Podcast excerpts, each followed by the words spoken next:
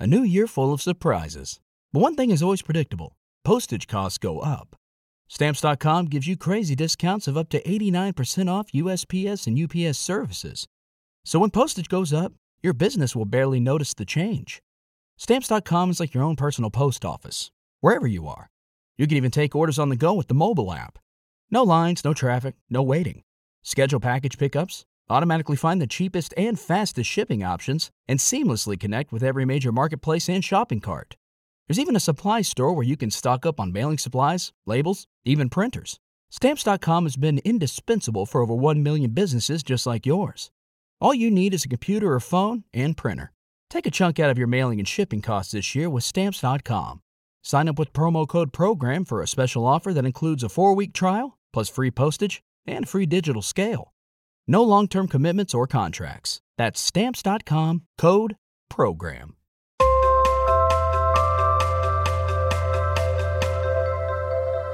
Hey, everybody, it's Logan with Sweetfish. In today's episode, we're going to share an interview from B2B Tech Talk from our friends over at Ingram Micro. B2B Tech Talk with Ingram Micro is a podcast that shares news about emerging tech before it becomes mainstream. Maybe you're a sales or marketing professional with an aptitude for new tech, or you just like to nerd out a bit on some of this stuff from time to time. I know I do. Or maybe you know an IT pro, a CIO, an investor in tech companies that might find this episode useful. In this new series, B2B Tech, you'll hear conversations with tech leaders as they explore topics like IoT, cloud evolution, the future of AI, and more. If you or a friend would like to go deeper on these topics, just search B2B Tech Talk in Apple Podcasts or be on the lookout for hashtag B2B Tech in the headlines here on B2B Growth. All right, let's get into the show. Welcome back to B2B Tech Talk. My name is James Carberry with Sweetfish Media, and I will be the guest host for this episode. We're recording on site in Denver, Colorado at the Ingram Micro One event. And in this episode, I will be talking to Michael Coopersmith. He is the owner of Integrated Technology Systems in New York City. Michael, how are you doing today? I'm doing great. Thanks for inviting me. I'm really excited to chat with you today, Michael. So, your love for technology started at a very young age, and you've talked before uh, about your first experience with a Commodore 64. Yeah, tell us, tell us it kind of dates me way back there. Um, tell us about that early. I was really actually even before that. It was a, like I had one of Timex Sinclair, and then I got a Commodore 64, so that it was actually an upgrade. I was about all of 12 years old. Um, nobody had computers. I got, convinced my parents to get me a computer. And it was kind of like I talked the talk and it attracted me, and I could lose myself for four, five, six hours in the that. computer. So it was awesome. Kind of always had an interest from that point on. I love it. So how did, how did that evolve throughout you know your into your teenage years? And so interestingly enough, um, I did that. I we got a PC. I worked on that a little bit, and I was 16 years of age looking for a job. And my mother worked for a trucking company called Hino Diesel. They're actually a division of Toyota, and they were looking for somebody to do Lotus One Two Three spreadsheets. Okay. Way back in the day. so here I am, 16 years of age, on the executive floor, working on this worldwide spreadsheet. Didn't even know what I was doing, but basically knew how to calculate numbers and knew how to make the thing work and did it and then it. it was interesting. Then they put me in the back rooms doing data entry and some other stuff and i actually kind of got a little disinterested mm. in it at that point and went for a degree in accounting believe it or not. Okay. And and so what then led to you starting your own company? So interesting point. I thought you gave me the notes and i thought long and hard about that. So i always kept an interest. I always had an interest even though i wasn't going for a degree in it.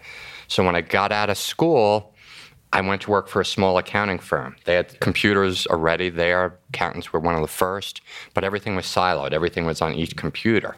Being an interest, I never thought about hiring somebody. I just took the initiative and connected all the equipment. Well, that led to clients hearing that I was doing that, and I got some small engagements that way the accounting firm and I didn't quite see eye to eye. We came to an agreement that I would take my computer clients and leave the practice and worked out all those arrangements. And I started my business basically just me, myself, and I yeah. doing the tech work, yes. as a lot of people did in this industry back in the day. Got it. And and how how many employees do you have now? We're 12 people. 12 folks. And so what what has that have there been any kind of lessons learned of you as you've scaled from being a kind of a solo guy on your own to now having There's a 12 lot of employees? lessons learned. Um, you know, probably for the first 10 or 12 years, I never thought about sales and marketing. Mm. And kind of being, I came from the tech side of the business and came from an accounting side, just thought about the numbers, but never really thought about, okay, how do I develop a sales and marketing strategy? How do I develop a thing? And an interesting side note on that is I've seen the guys that did come in from the sales and marketing side of the business who had less technical know how grew faster than the guys who had technical know how with limited sales and marketing. Yep. So what did that sales and marketing strategy end up shaking out to be as you started to put more attention there? Um, we started to do some events locally. We started joining the chamber. We got involved in that. That led to some contacts for some clients. That led to some great hires. Led to actually me being here at Ingram. Yeah. So it all led to business advances that way. We've done some Google AdWords stuff. We and we, we were early on that, and that led to a lot of business. We're now refining it to traditional outbound calling and marketing plans, and just you know the grit of really pushing on that Yep. piece. and and I'm assuming that's paying off as, as you guys are continuing to grow. It is gr- continuing to pay off. We are actually looking at the fact that this year, as we've kind of 12 people, $3 million in revenue, we really need to kind of reorganize and reposition our company for the next stage of growth. Yeah. I love it. So, Michael, why why do companies? I, I love talking about positioning and and how how different companies like yours are positioned in the market. What tends to be the the ideal client for for you? Who is the, So, the um, company that you serve best? So we serve, we're in the New York City market. We're in the New York metro market, which is a very unique market. Basically, we, we joke that they want negative 15 minute SLA. we should anticipate that they called and be able to deal with it. So, our typical client is looking for, you know, we deal in professional services, primarily law firms, accounting firms, financial services, and then we do a little bit of not for profit. Those are probably four areas. Legal is about 50% of our client base. Got it. And are there specific problems that those folks are coming to you guys to to get solved? The biggest problem they have is they want support quick. Mm. They want their problem solved. They want to practice law and they want to do it. Interestingly, in the New York market, though, we're seeing a big push with security, not because they want it, but because their clients are requiring it of them. Interesting. Interesting. So what what have you guys done going back to the timepiece? How have you built the organization to be able to meet that demand for fast response times? So we have, interestingly, we look at everything from we have dashboards up on the wall so everybody knows where everything is. So one of the things in the culture that we built was we're in the relationship business that happens to do technology. we're not, you know, that is one of the pieces that's the core of the business. So I always say to people, you know, we can, if we communicate and we're jammed up and we let them know when to expect it, it will work. If we don't communicate, it e- Yeah. everything that goes wrong usually that I've seen is a communication breakdown. Yep. So we really strengthen communication and relationships, and that's our core focus in our that. business. So when we go in, we talk to these law firms. We understand that you know there's an SLA in place. But we also understand the SLA cannot be hard and fast. You know, if you've got a filing or you've got a trial the next day, and we so we educate them to ad, how to advocate and how to work with us. Hey, I got a filing in an hour. My piece, my word is not working. Okay, now this becomes a level one P1 problem that has to get immediate attention and who are we, where, how are we going to delegate resources. So understanding their business and what their needs are Yeah. is really how we really differentiate on that point. that. Michael, you, you touched on culture earlier and how you've you know baked that into the culture.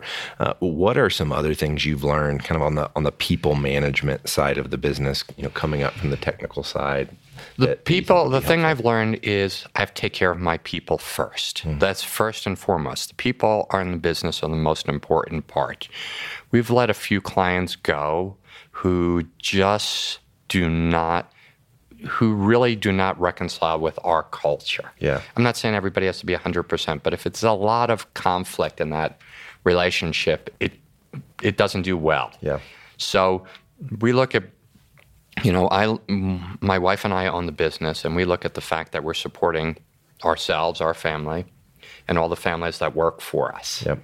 And that's where our perspective and our view comes from. Real quick, before we jump straight back into the episode today, we want to tell you about Ingram Micro Financial Solutions and how you can maximize your buying power and get to yes with your customers faster. For the last nine years, Ingram Micro has been Channel Pro's reader's choice for best financing options. Put the power of our credit and leasing options to work for you. You can easily contact Financial Solutions at ingrammicro.com. All right, let's get back to the show. So you owning the business with your wife, uh, any any lessons learned around working with your spouse and, and how to make that go smooth? Clear lines of responsibility and communication between family and business. Okay. like in our my wife and I relationship, my primary responsibility day to day is the business first and family second. That doesn't that still means I make all my kids' sports events, I make all their school events, but if there's a call to be made, she's the one. So she her responsibility is the family first and the business second. Mm. So we've done that. And then as far as you know, she has her lines of responsibility that she's responsible for. I don't go, if there's something going wrong in that area, I go to her. I don't go around her. If she sees something going wrong, she comes to me and doesn't go around me on it. Got it. And and so how do you guys have a ha, have any hard and fast rules around? Hey, we don't talk about work after six p.m. or We try. I would imagine it's pretty tough to pull it's, that off. It's um, we do a decent job. Um, on the same breath, it also we do okay. We've really worked at it to not always have it involved um, in everything. It, sometimes it's it's like we sit down and we finally have some time to ourselves. Our children are just growing up now, so we have a lot more time. And we look at each other and go, okay, what are we going to talk about? Because we don't want to talk about work. but in the same breath, you know, the um, business is the thing driving our legacy. It's our, you know, where do we want to go and what are our plans? Yeah. So it, you know, you kind of come down to, I just turned 50 this year, and it's kind of like, okay, you know, when do I want to retire? Mm-hmm. When, what is, how long do I want to run the business? What's the legacy of the business? Yeah. And so our conversations versus tactical these days tend to more around those pieces after hours. Kind of talking about those long term planning ideas. And I would imagine those are really life giving, and Yeah. a lot, a lot of energy comes out of talking about Yeah. the legacy you want to leave and what what next steps are down the road. So, Michael, you mentioned earlier that this demand from your customers, customer for security. What are you guys doing to help SMBs really protect and preserve that critical data uh, that? It, it's a, you know, so the interesting part is one of the things we've seen is a cultural shift with security, right?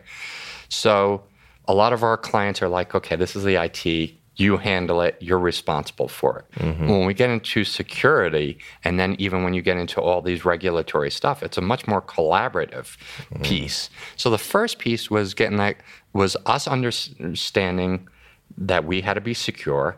We had to have a culture of security around us, which took a year to get around. Yeah. Then we had to ha- understand the communication of that we had to bring the client into a collaborative environment that they can't just put it all on us. They have to decide policies, they have to actually be reviewing us. Mm-hmm. They have to talk to us about where they're putting data. So for instance, you know, you can look at a client and they have, you know, a file server and then they have Office 365, right? And okay, so we've secured that.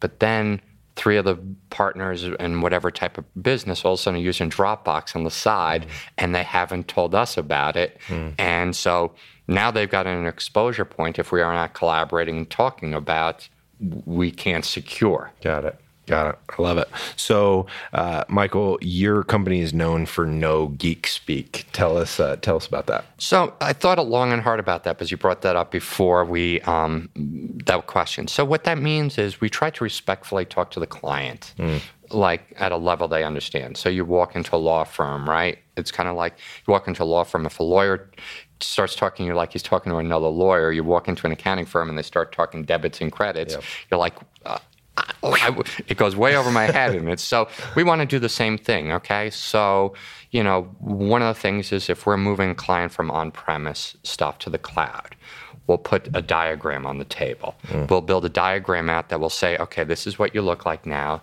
This is what it's going to look like. This is how your data is going to flow. Mm-hmm. this is what's going on here. And we try and put it in real simple respectful terms that they can understand why they're paying for it, what they're doing. Yeah, makes sense. Michael, tell us about how being an Ingram Micro partner has helped your business. So, I real I've been an Ingram Micro partner for quite a number of years, but I got in the SMB Alliance about three and a half years ago, okay.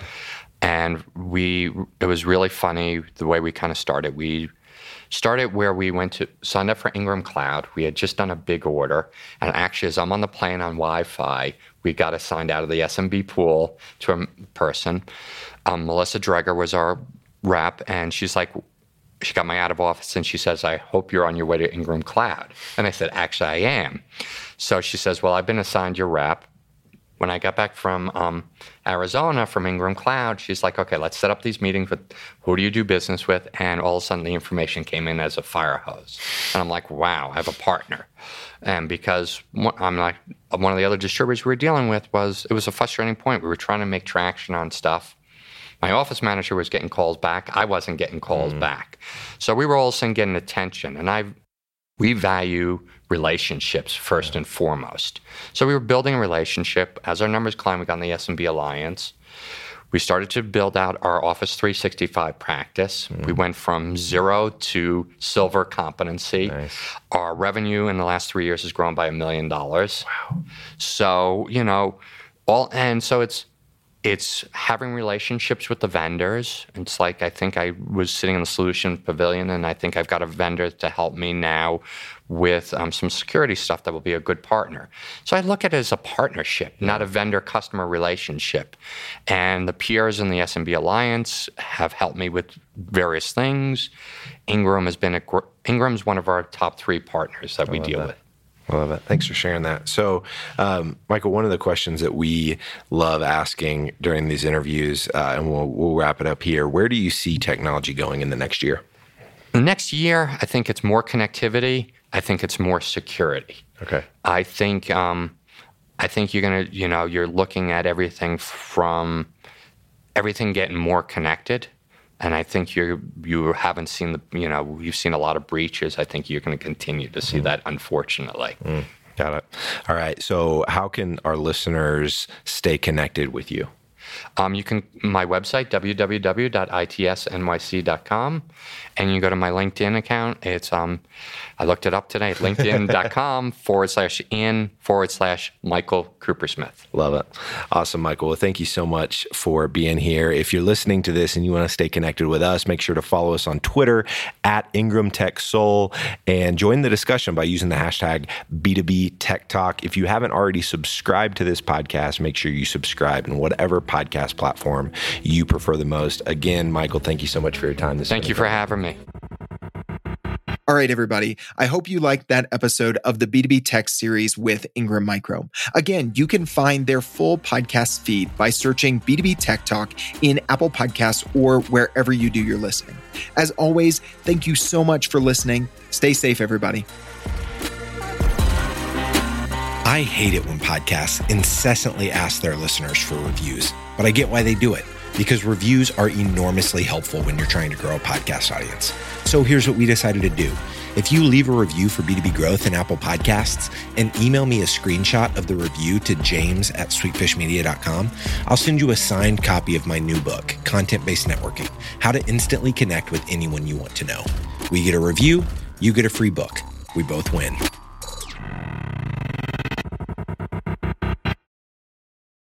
Lucky Land Casino asking people what's the weirdest place you've gotten lucky? Lucky? In line at the deli, I guess? Aha, in my dentist's office.